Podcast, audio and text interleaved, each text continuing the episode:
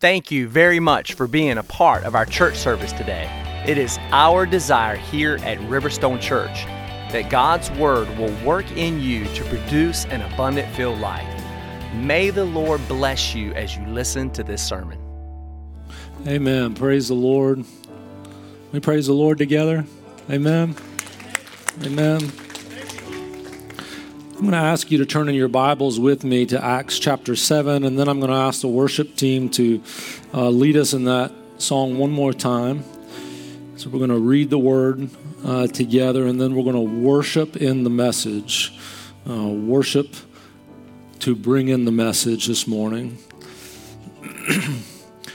we will, when you're to Acts chapter 7, we're going to look at verses 9 through 16. When you've got there, if you'll stand with me. We'll look at the word of the Lord together. We'll pray, and we'll worship. We'll go to the message. Stephen, remember, is preaching here, uh, sharing with uh, those who are uh, those who are accusing him.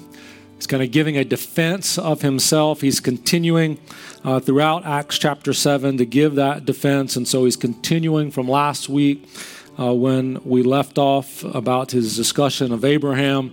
So, verse 9 begins The patriarchs became jealous of Joseph and sold him into Egypt. Yet God was with him and rescued him from all his afflictions and granted him favor and wisdom in the sight of Pharaoh, king of Egypt. And they made him governor over Egypt and all his household. Now famine came over all Egypt and Canaan and great affliction with it, and our fathers could find no food. But when Jacob heard that there was grain in Egypt, he sent our fathers there the first time. On the second visit, Joseph made himself known to his brothers, and Joseph's family was disclosed to Pharaoh. Then Joseph sent word and invited Jacob, his father, and all his relatives to come to him, 75 persons in all. And Jacob went down to Egypt, and there he and our fathers died. From there, they were removed to Shechem and laid in the tomb which Abraham had purchased for a sum of money from the sons of Hamor in Shechem. Heavenly Father, we thank you for the reading of Scripture. We pray, God, that you would be with us by the power of the Spirit during these moments ahead.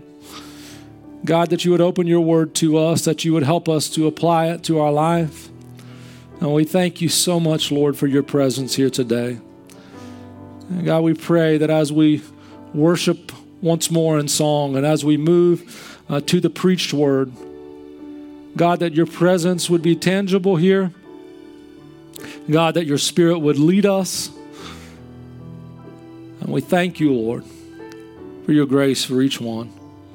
In the name of Jesus, we pray. Amen. Praise the Lord. Thank you all for leading us in worship this morning.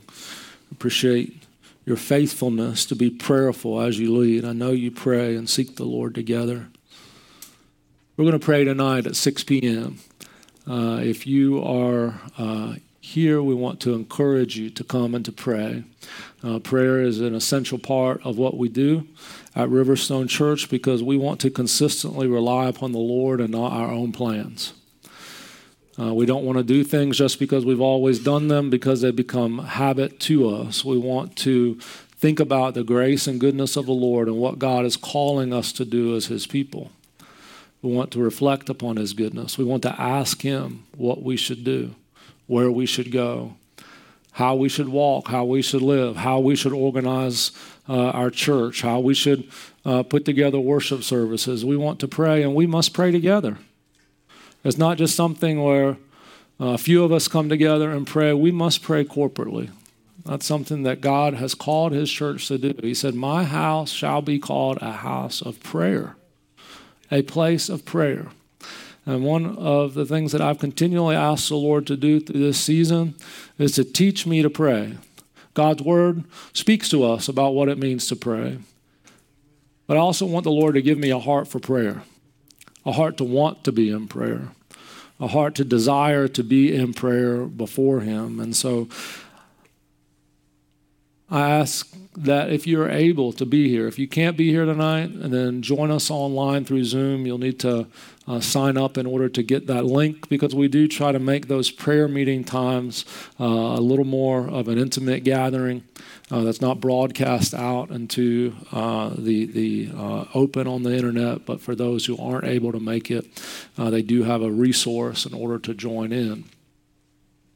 But we're going to be a people of prayer. We are a people of prayer. And it's not a fear that I have, but it is a concern that I have that we'll grow cold in prayer. Uh, that will become uh, stagnant in our relationships with the Lord and in our earnestness, earnestness to desire to live before Him faithfully. Some of the challenges of a new church are things are exciting in the beginning. There's a lot of changes, uh, a lot of new things that happen, but as you sort of move on uh, historically, things tend to sort of gel into place and kind of stay there. And these sacred cows begin to form that we hear about. And we want to be a church that's always sensitive to the Holy Spirit. And the only way I know to be sensitive to the Holy Spirit is through a heart of prayer. That we humble ourselves and we pray, because when we pray, we realize that we do not have the wisdom to live together. We do not have the ability to live together except the Holy Spirit guide us. The only way we can love one another in Christ like love is when the Holy Spirit guides us. And so let's be a place of prayer and let's commit our hearts to that and not grow weary in well doing and not doing that we would not despise uh, the days of small beginnings. Here in the book of Acts, as I mentioned, uh, and, and beginning to read the text this morning, uh, we're kind of in the middle of uh, the sermon of Stephen as he is giving a defense of himself. So he was uh, sort of called on the carpet because he was preaching the gospel of salvation through Jesus, and some of the sort of higher up uh, religious leaders were upset because if, if Jesus truly was the Messiah, then uh, the problem for them is that they're going to lose some power and authority. And they didn't want to lose power and authority, so they didn't really want to uh, see Jesus as the Messiah. And these people that had had this experience with Jesus that they couldn't contain, that uh, they had encountered Jesus and Jesus had forgiven them of their sins, these people, they couldn't stop telling of the grace of God at work in their life. And so the higher ups in uh, the religious hierarchy kind of wanted to tamp that down. And Stephen's kind of uh, out sharing the gospel, and miracles are happening, and signs are happening, and they kind of get these people to falsely accuse Stephen to say, hey, this guy's speaking about the temple and he's speaking about this holy place and he's saying they're going to tear it down and rebuild it and all these things. And they take his words, and we talked last week how they twist his words out of context. And so they have made these accusations, and Stephen is given an opportunity to be able to defend himself. And that's what this message essentially is, is Stephen's defense of himself, which essentially what he does is he shares the gospel message.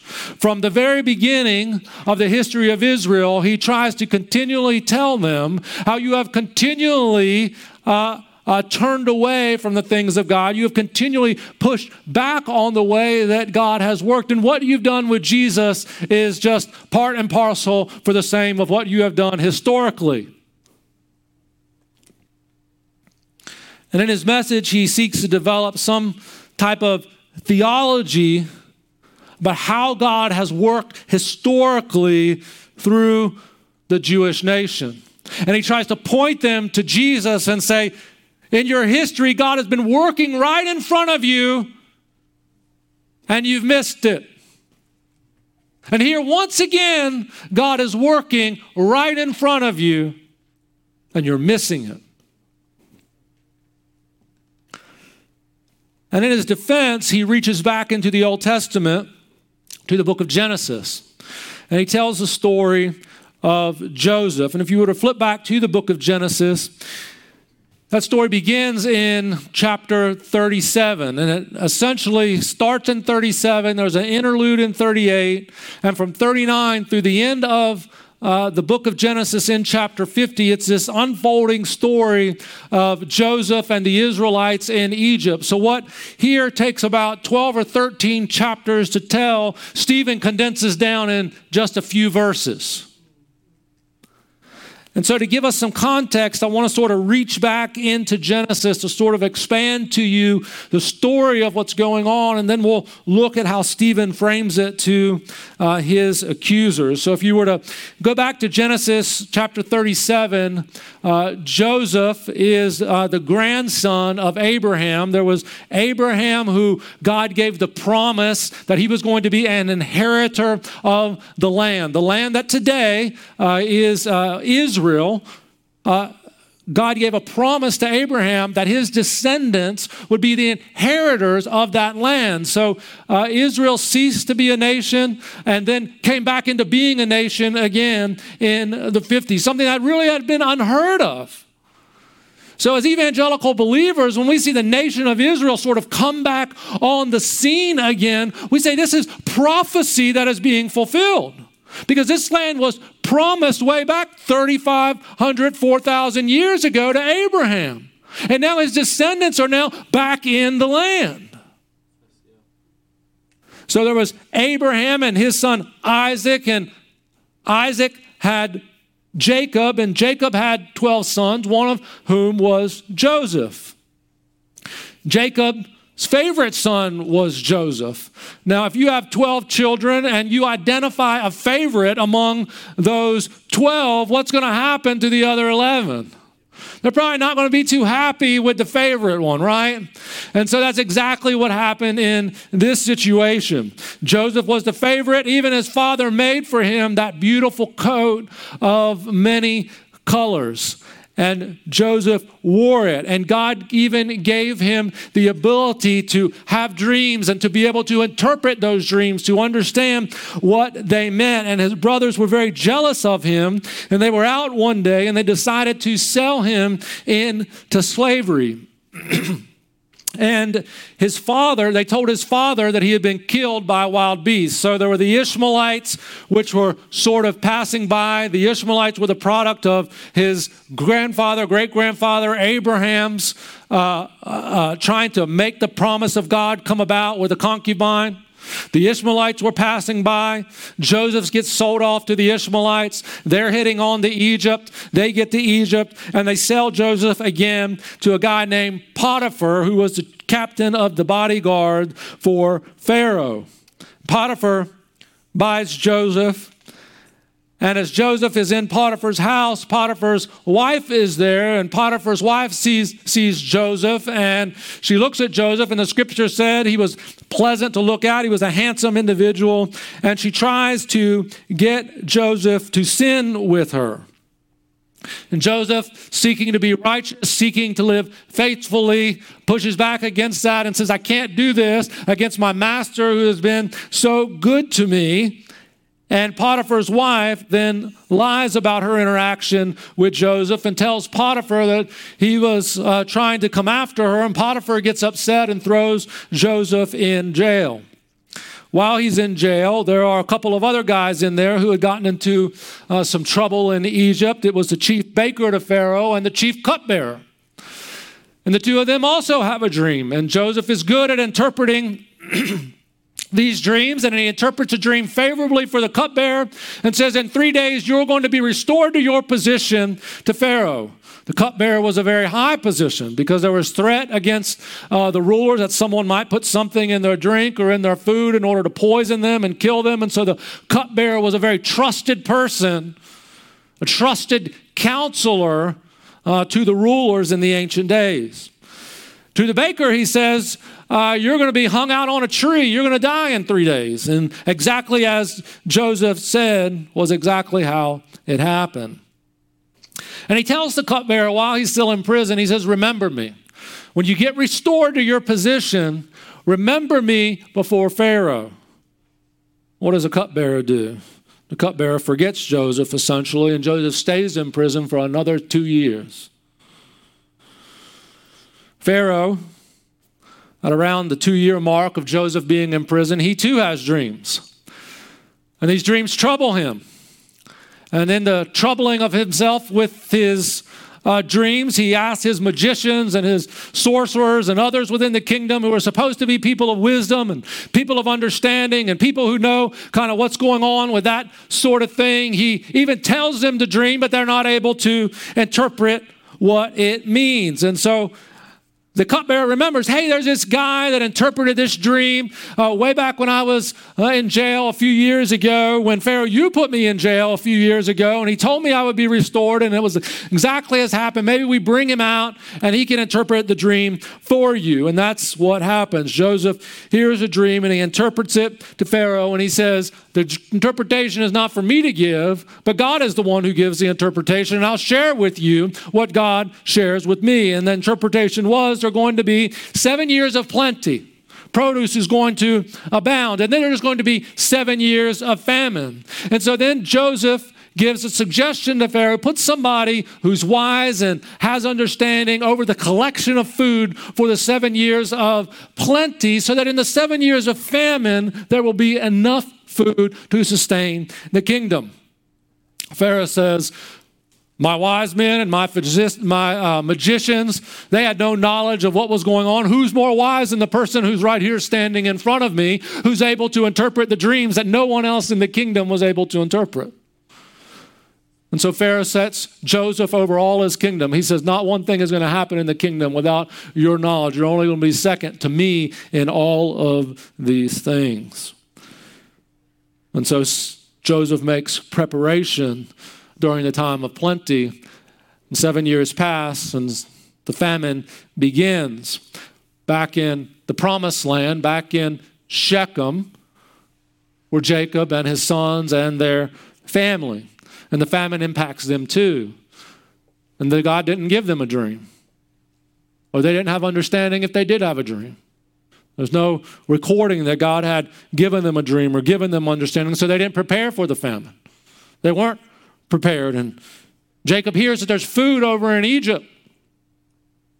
And so he sends some over in Egypt to buy from his family. And they go over and they eventually realize that Joseph is in charge. And ultimately, as you read through the story, the entire family, 70, 75 people, move over into Egypt and live in an area of Egypt called Goshen. That's essentially uh, just a broad overview of the story of Joseph. And when we look at how Stephen begins to frame this story, he begins in verse 9 and 10, and he says, The patriarchs became jealous of Joseph and sold him into Egypt. Yet God was with him and rescued him from all of his afflictions and granted him favor and wisdom in the sight of Pharaoh, king of Egypt. And he made him governor over Egypt and all of his household. When we look at what happened to Joseph, what we see is that Joseph was faithful despite injustice. He was faithful despite injustice. Stephen doesn't use the word Joseph's brother, and that's interesting, and it's a point you ought to note he used the word the patriarchs, who were essentially Joseph's brothers. But what he's pointing at there is those in authority became jealous at Joseph. Those who you, who I'm speaking to, Stephen speaking here, to the religious leaders, you religious leaders who put your trust and hope and everything in the patriarchs, it was the patriarchs who became jealous of Joseph. It was the patriarchs who were the ones who sold him off into slavery. And it impacted Joseph's life. Nothing that he had done, they became jealous of him. And they sold him into slavery. But there was a plan for Joseph to be a deliverer of his people. Oftentimes, as I'm able to interact with people in the church or uh, people outside who I might encounter who may be going through uh, some difficulties in life, the question tends to inevitably come up uh, where is God in the midst of what I'm going through? When someone finds themselves sort of beating their head against the wall, or there's a diagnosis that uh, they are unable to in the natural overcome, or there's some relationship issue, there's kind of a dark place in their life, the question often comes where is God in the midst of my trial? And as I was reading through the Genesis account of Stephen and I mean, of, of Joseph and thinking about even what Stephen was going through as he was here preaching this message and sharing this message and thinking about Joseph himself, there's a few questions that pop up in my mind. Was God with Joseph when his brothers got jealous of him because of the dreams that God gave him? God gave the dreams that incited the jealousy? Was God with him when his brothers sold him to the Ishmaelites? Was God with him when the Ishmaelites sold him to Potiphar? Now put yourself in Joseph's shoes. Sit in Joseph's shoes for just a few moments. God, I'm seeking to be faithful. God, you've given me these dreams and you've given me the interpretation of them to be able to share. And yet his brothers become jealous. His brothers throw him in a pit. His brothers sell him off to the Ishmaelites. The Ishmaelites sell him off to the Egyptians. He finds himself in Potiphar's house. Potiphar's wife makes a pass at him. He had nothing to do with it. He tries to push it away. He tries to say, No, I can't do this thing against the guy who is my master. And when the master gets home, the wife says, He came after me. Unjustly accused. Was God with him? Was God with him when Potiphar threw him in jail? Was God with him when Joseph was forgotten in jail by the cupbearer for two years? You know, we wonder that, don't we? When what some theologians call our dark night of the soul, when you're kind of going through and you don't see the light of the gospel sort of shining in your face, where it's not a time where you're ready to kind of run the aisles and raise your hands and shout, but it's a time of weeping and mourning and sadness, and you're walking through this dark night. Sometimes we might ask ourselves, God, where are you? God, are you with me? God, your promises say that you are going to be with me. And I think about Joseph, and I think it's one thing after the other. And it's not not just one bad thing after the other. It's one thing and then a little bit of hope and then he slammed down again. And then another thing and then a little bit of hope and then he slammed down again. And then another thing and a little bit of hope and he's slammed down again. Have you ever felt like that? Have you ever felt like, oh, I'm making a few steps forward and now here's the gut punch? And I'm heaving for breath and I get punched again. And finally, I catch my breath, and here's another one.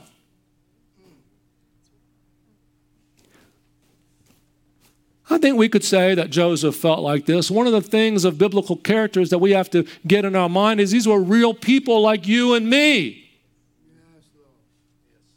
Put yourself in the pit where Joseph was sold out by your own family. And then your extended family comes along and they buy you off and carry you away from the land that God had promised.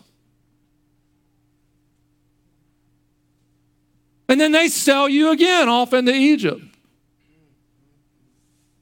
And you start to get some favor in the place that you were sold. Oh, God's doing something. God's working. God's for me. God's working on my behalf. Praise the Lord. I'm being elevated in Potiphar's house.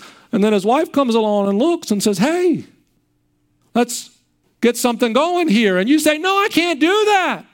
You're being righteous. You're acting with justice. You're trying to do the right thing. And that night, when her husband gets home, he tried to push himself on me. Just when you were getting to the point, cast down again in the jail. Now here's a dream, here's an opportunity. God, you've given me a dream. God, I've got understanding of this dream. God, you told the cupbearer and you told the baker in this dream the baker is going to be killed, but the cupbearer is going to be elevated, and he's right next to Pharaoh. He's Pharaoh's counselor. Cupbearer, when you get back to your position, put a good word in for me. Yeah, yeah, yeah. I'll, I'll put a good word in for you. Won't forget you. Day one, Joseph thinking in his mind, has the cupbearer talked to Pharaoh yet? Day two, has the cupbearer talked to Pharaoh? A week passes, nothing's happening. Has the cupbearer talked to Pharaoh? Two weeks pass, a month passes, a year passes. It's not changing. Nothing's changing. Nothing in my life is changing. God, why aren't you here? God, why aren't you doing something? Nothing is changing, God. 12 months, 13 months, 14 months, 15 months, 16 months. Nothing changes. Question is, was God with him? Was God with him? It's interesting. As I was studying this passage and as I was going back through the book of Genesis, when you're reading in chapter 39 when Joseph is going through one thing after another, and one thing after another is thrown his way, and there's one thing that comes after him, and he gets struck down again. If you read through it, if you not during my sermon, but after the sermon, if you were to go back and to read through it, what you will see over and over and over and over and over again in the difficulties of life that Joseph was facing. It says, and God was with him. And God had favor upon him. And the Lord was with him. And the Lord was with him. And the Lord was with him over and over again. 39 and 2, the Lord was with Joseph in the house of Potiphar. 39 and 3, the Lord caused all he did to prosper when Joseph was a slave. 39 5, others were blessed because God was with Joseph. 39 and 21, the Lord was with Joseph when he was in jail. 39 and 23, the jailer favored Joseph because the Lord was with him in the jail. And over and over and over again, what we see is that God was with him in the dark time times.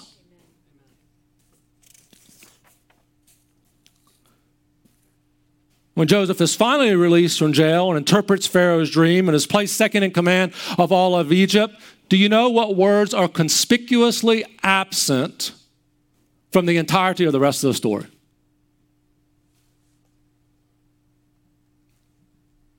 It never says again, and the Lord was with him. And the rest of the story, there's no mention in the rest of the story, and the Lord was with him. And Pharaoh told him his dream, and the Lord was with Joseph, and Joseph interpreted a dream. It doesn't say that. It doesn't say, and the Lord was with him and gave him wisdom of how to organize a system of uh, hoarding the grain for the years of famine. It doesn't say, and the Lord was with him as he began storing the grain and creating that system, and the Lord was with him as his family came. It doesn't say any of that. And the whole rest of the story, after 39, I went back and I searched. It doesn't say it at all.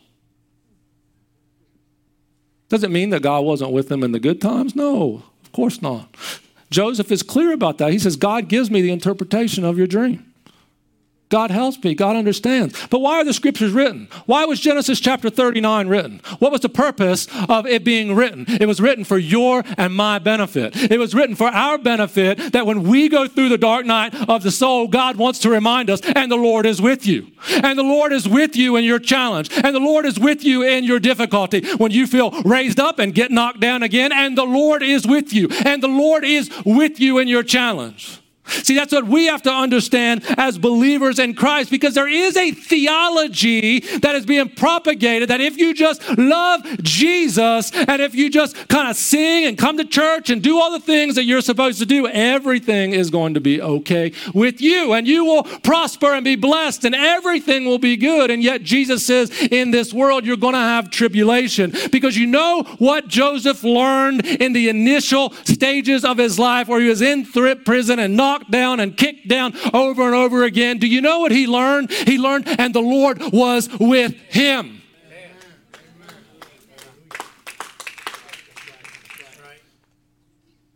God is with you today when you don't know where the resources are going to come from for tomorrow. God is with you today when you're trying to settle some issues in relationships that just won't come together. God is with you today when you are praying about the future that He has for you, or you're not quite sure which direction you are supposed to go.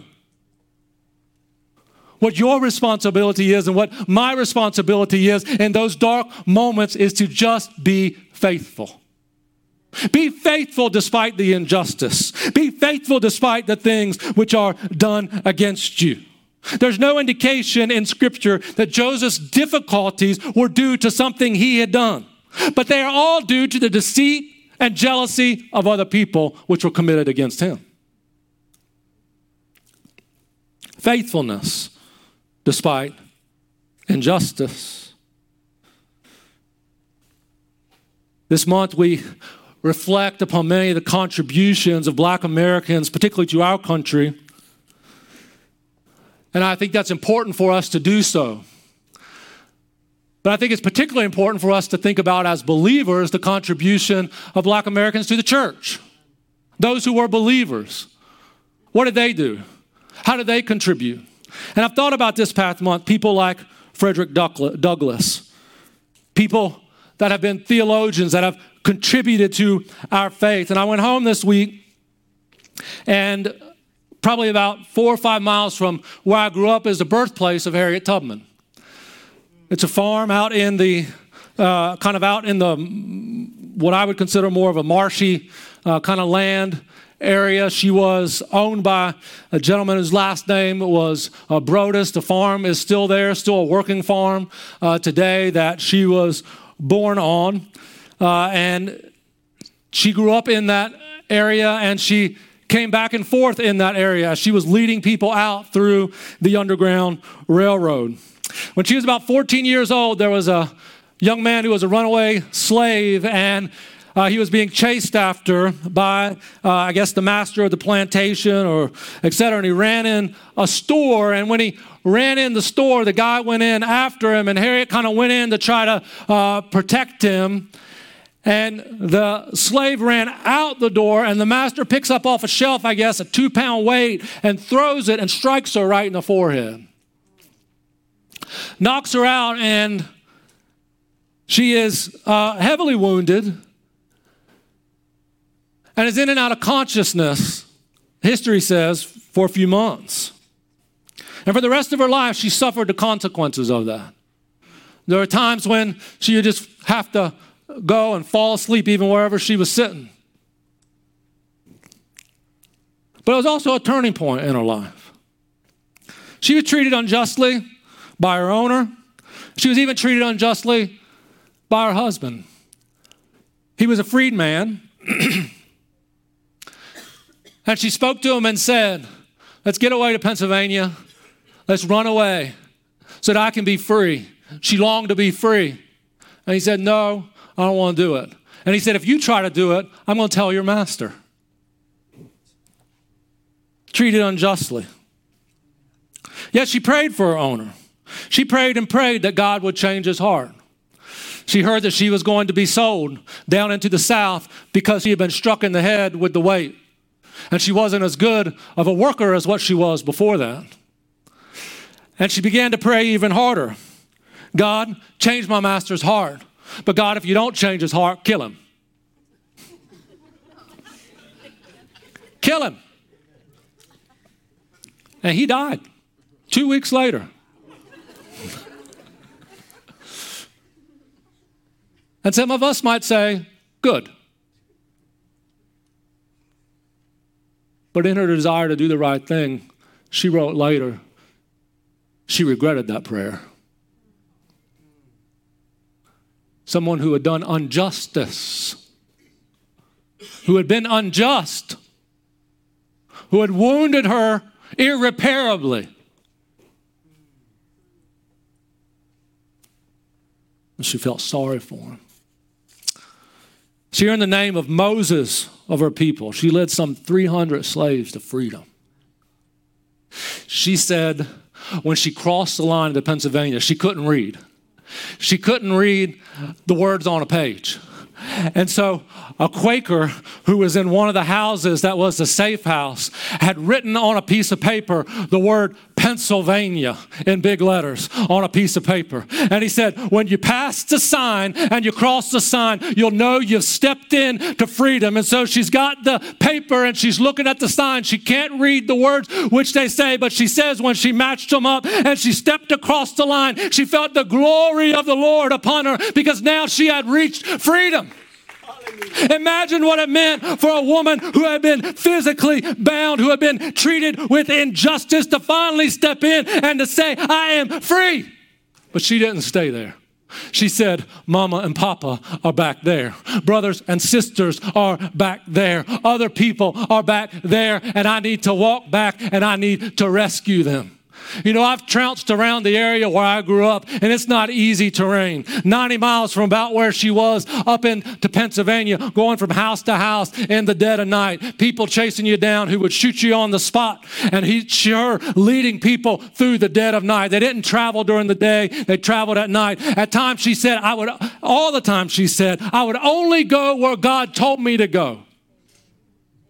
And one night, as she was being chased by people who were trying to run her down because she was had a group of 10 or 12 people behind her trying to lead them to freedom, and she got uh, bunched up against a river. And again, where I where I grew up, you don't just go crossing, and it's not shallow streams like you might find around here. They can be deep rivers with deep currents that can pull you under pretty quickly and they were backed up against the river and they could hear the hoofbeats of somebody coming and the people didn't know what they were going to do and she said god spoke and he said cross. Cross the river. And so what did this woman do? She starts walking through the river starts walking through the river and she gets deeper and deeper and deeper and the story says until it got to her shoulders and stopped and she starts walking up the other side and it starts coming back down and one after the other they begin to follow her and they get to freedom Someone who had faith and trust in God despite injustice. She could have cried out, God, why did you leave me here? God, you created me. Why was I born in this mess? Why did I have to be here? Why did I have to be the one to get hit? I was trying to help somebody, I was trying to do a good deed. But faithful despite injustice, faithful despite being wronged, faithful despite people doing things to you or to me that is not right, that we would consider wrong. Faithfulness. In the story of Joseph, God wants us to know and understand that in his challenges, in the dark times that he experienced, that God was with him despite the injustice of others. And God was working in the midst of his dark day, and God is working in the midst of your dark day. Joseph could have given up. He could have said, God, I can't take it anymore. God, if you won't deliver me from my brothers, won't deliver me from Potiphar's wife, won't help the cupbearer to remember me, I'm not going to serve you. I'm done. But he's faithful. He was faithful. Because there's times in life where what we perceive is going on is truly not the reality. We love to sing that song around here, Waymaker. We like that song because it's got a verse in it that says, even when I don't feel it, He's working. Even when I can't see it, He's working. And as believers, we've got to drill that into our mind because the reality of our circumstances sometimes is that we don't really feel it or see it that God is doing something, but we have to kind of stand firm upon the rock of the word that says God is for me and not against me. God is working in me an eternal weight of glory that he would be exalted throughout eternity. And despite what I see with my eyes, God, I am going to serve you and I am not simply simply going to serve you, I'm going to be expectant of your plan coming to pass. Verse 11 says, Now a famine came over all Egypt and Canaan in great affliction with it. And our fathers could find no food. But when Jacob heard that there was grain in Egypt, he sent our fathers there the first time. On the second visit, Joseph made himself known to his brothers, and Joseph's family was disclosed to Pharaoh. Joseph's father, Jacob, thought Joseph was dead. He thought his son had died, that there was no hope of him seeing him again in this life. Jacob was in the midst of famine, and he heard there was food over in Egypt, and he sent his sons to buy food. And when they came to Egypt the first time, they did not recognize Joseph, but he recognized them. It was on the second visit that Joseph revealed himself to his family and introduced his family to Pharaoh. And Stephen purposefully notes this in his message that the first time Joseph's brothers came to Egypt, they didn't recognize him. It was only on the second time that they came to know him. Stephen echoes this later in a future message when we'll talk about Moses. First time Moses was in Egypt, he wasn't recognized as Israel's deliverer. But the second time he came to Egypt, he was fully revealed as the deliverer of his people. When the Israelites first lived in the promised land, Jacob's family numbered about 70 people or so. But the second time that they came out of Egypt and into the second time they came into the promised land, they were almost an innumerable host. And Stephen uses these stories to point to you and to me about how God often works. The first time, often things are hidden. And then the second time, they become revealed. The first time Jesus came, he wasn't accepted. But the second time Jesus comes, he will be fully revealed as Messiah and King. And so you have to think about how God is at work in your life. Maybe there was a season in your life where things didn't seem to be working out. Maybe even that season is right now. Maybe your direction is unclear and you seem to be looking at a puzzle and you can't even see that all the pieces are there to put it together. You don't know where the pieces are going to come from. Maybe God has put something really big and spectacular in your heart, but reality says it will never come to pass. Maybe your relationships are falling apart, your job is falling apart, or your family is falling apart, and there is no way to see how things get back together again. But I believe in God's sovereignty and in His grace. You're not sitting here this morning because you just got up and decided you wouldn't come to Riverstone Church. I believe that in God's sovereignty and in His grace, He brought each one of us here for this occasion that we would hear the word of the Lord shared with us to remind us that God is a God of the second time. God is the God where oftentimes He is working in the midst of darkness, but there is a time that comes around, like it did in the life of Joseph, when things will be revealed fully. There is a second time, though you may not see Him now, though you may not experience it in the way in which you would hope. Please know that today He is at work for your good and His glory. Though your perception may be that God is far away, I want to remind you that you should be expectant, for He is at work. When you don't feel it, He's working. When you don't see it, He's working. This is where they used to say the rubber meets the road. You and I, if we're going to be people of faith, we can't just simply be people of faith when the sun is shining and the birds are chirping and all is glorious. The testing of our faith produces perseverance. There's a reason that you and I need to learn to walk through and see things in the way that God sees them, not in the way in which they are framed in our own reality. We can sit here and sulk and talk about how horrible things are, how horrible the government is, and what they're doing, this, that, and the other. And we have from, from, from one side, and you go to the other side, and everybody's unhappy, and everybody's fussing, and everybody's upset. But you know what?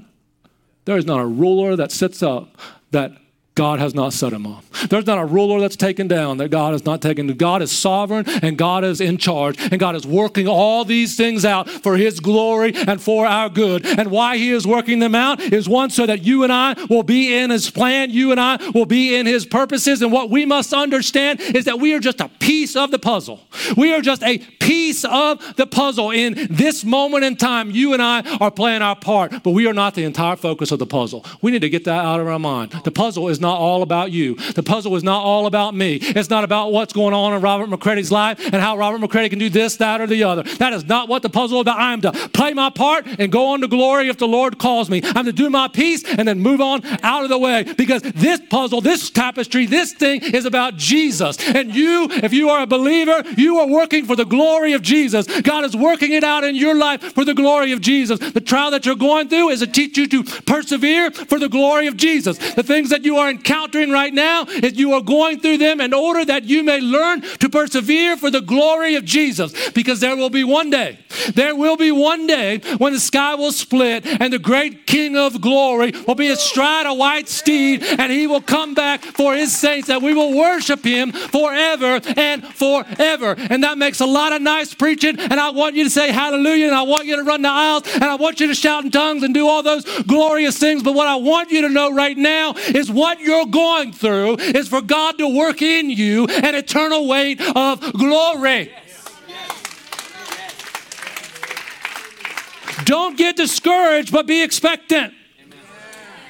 One of the reasons you're walking through the trial that you're walking through is that so you will know Genesis chapter 39 in the midst of the fire, God is with me.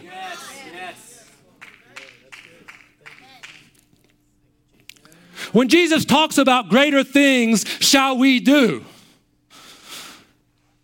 we like to think about it in terms of, oh, let's pray and see the dead raised or see the legs lengthened. And I want to see all that. I pray for those things. I want to see those things in our midst.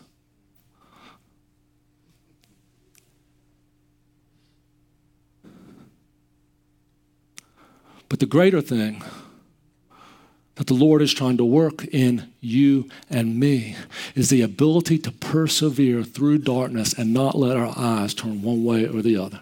The ability to persevere through trial. We're not getting off track. My face is set like a flint, and I'm going to follow Jesus no matter the circumstance, no matter the situation. And I'm telling you, in this church today, there are people who have been through the darkness of life, and today they stand and they worship Jesus despite the pain despite the pain, despite the hurt, despite the wounds that happened to them, that was no cause of their own, but it was injustice that had happened. Be expectant in the midst of their dark time. Not only should we be expectant, but I will take it a step further. We should be grateful. Be grateful despite delay.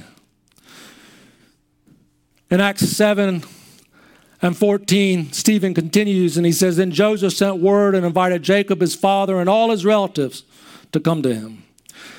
75 persons in all. And Jacob went down to Egypt, and there he and our fathers died. And from there, they were removed to Shechem and laid in the tomb which Abraham had purchased for a sum of money from the sons of Hamor in Shechem. Remind, just remind you, Shechem was in the promised land. And so here's Jacob. Abraham was given the promise by God I'm going to make you the father of a great nation and you, all the families of the earth, will be blessed. And this land that you're on, I'm going to give to you as an inheritance. The land that we call Israel today, bigger piece of property than what they have right now. That land, God says, I'm going to give to you.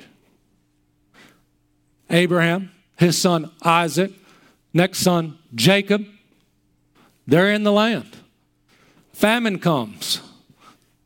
75 people have to leave the land of promise in order to go on over to Egypt.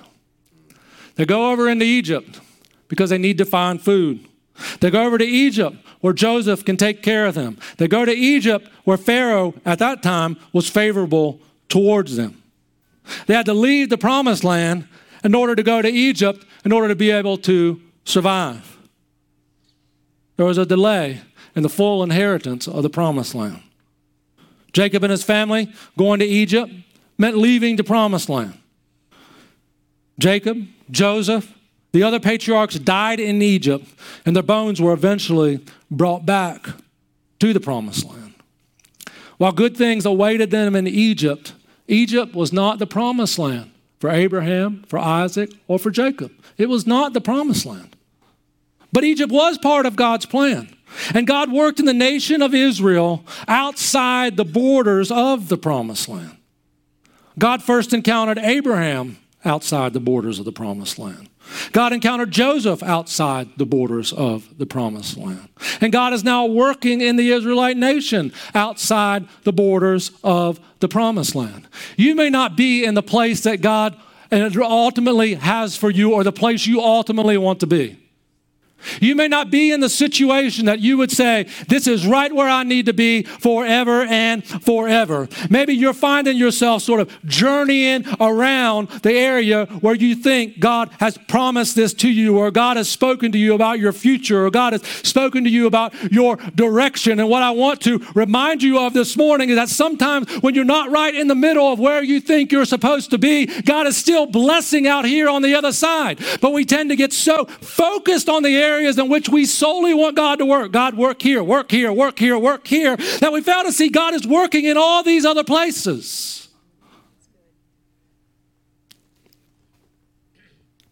God often worked outside of the promised land. He often did things beyond the borders of just a simple area where it was promised. You may think, God, I'm not in that specific area where I'm supposed to be. And that may be the sheer focus of your prayer day and night, day and night. And you tend to miss what God is doing all out here. You tend to miss what God is doing all around the periphery and how He's moving and shaping you for the time when you step back in to that place of promise.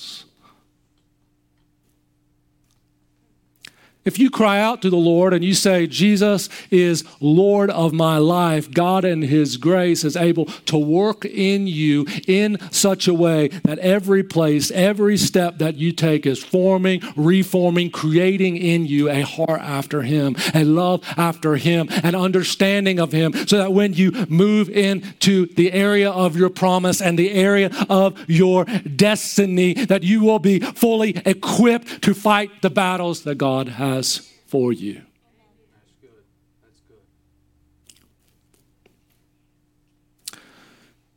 Faithfulness in times of trouble.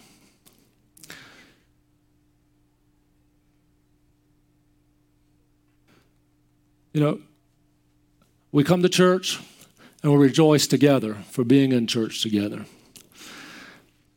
And I want to pray that this is a place where we never feel like we have to be churchy.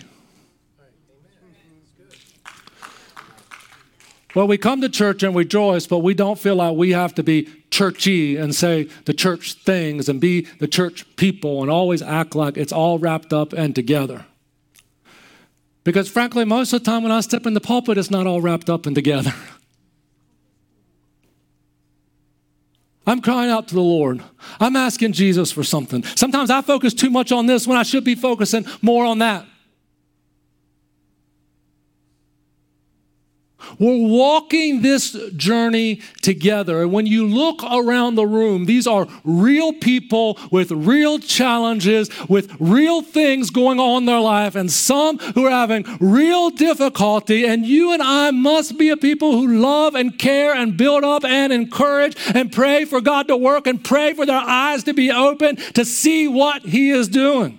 We are not going to give up on one another.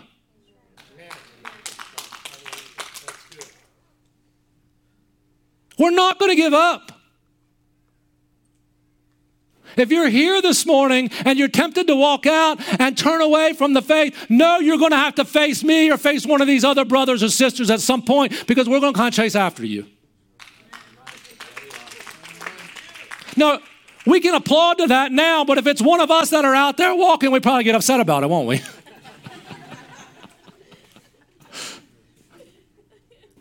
but we're not going to stop. We're not going to stop because you're created in God's image. God created you specifically for this time. Next week, I hope you don't miss next week.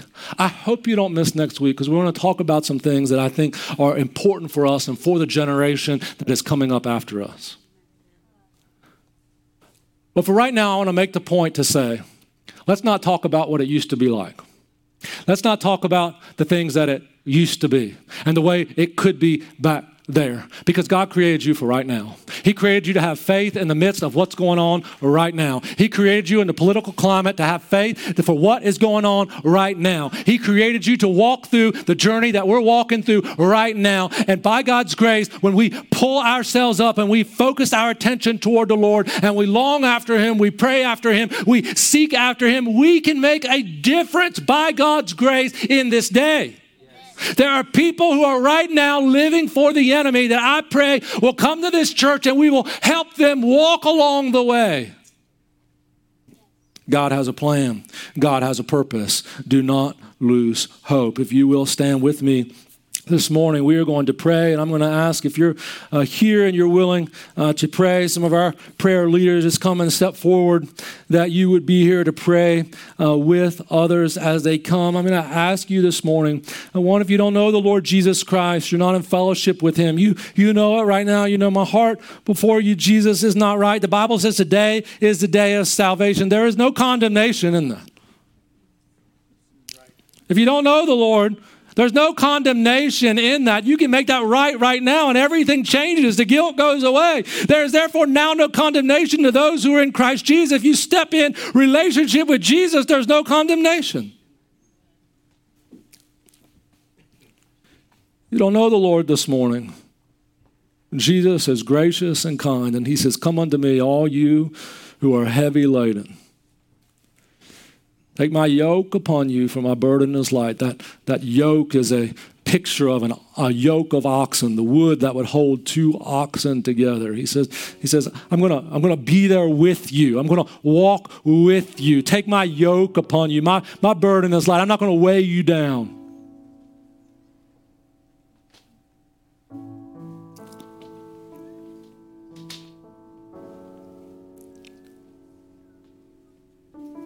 But Jesus is speaking to you this morning. You want to make things right with Him. You want to make things right again with Him. Maybe you say, Yes, I love Jesus. I professed Him. I have cried out to Him. But it's been a long journey. And I'm in a difficult spot, and I need someone to help stand with me.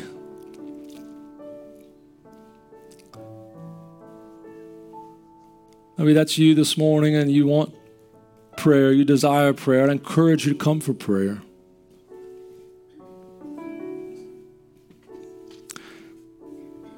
Maybe you came in this morning and maybe you woke up and you said, I don't really want to go to church. But you pushed yourself through because you've been going through things that you wish you hadn't gone through. Maybe you've done things that you shouldn't have done.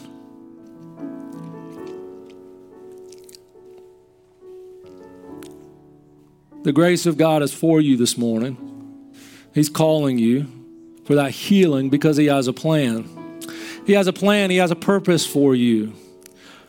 Right now, you may be kind of journeying around the promised land, but you have to understand God is still working.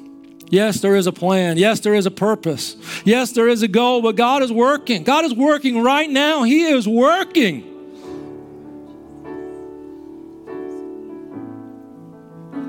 Be obedient to his call.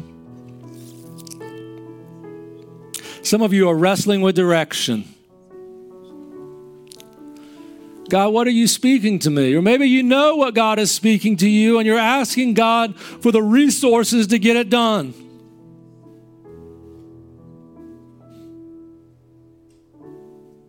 God, you put a vision in my heart. But God, I don't know how it's going to happen.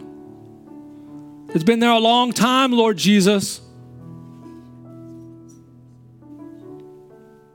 I don't see anything happening.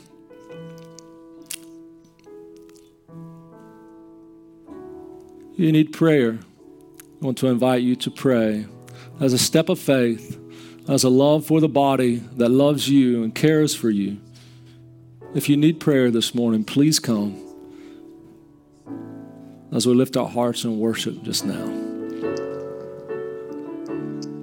Thank you again for being a part of Riverstone Church. I hope you enjoyed today's message and that it encouraged you to take a step closer to Jesus. please reach out to us if there is anything we can pray for or talk with you about. To get more information about Riverstone Church, you can visit riverstonechurch.net. God bless you this week, and may you walk in all of Christ's promises and plans for your life.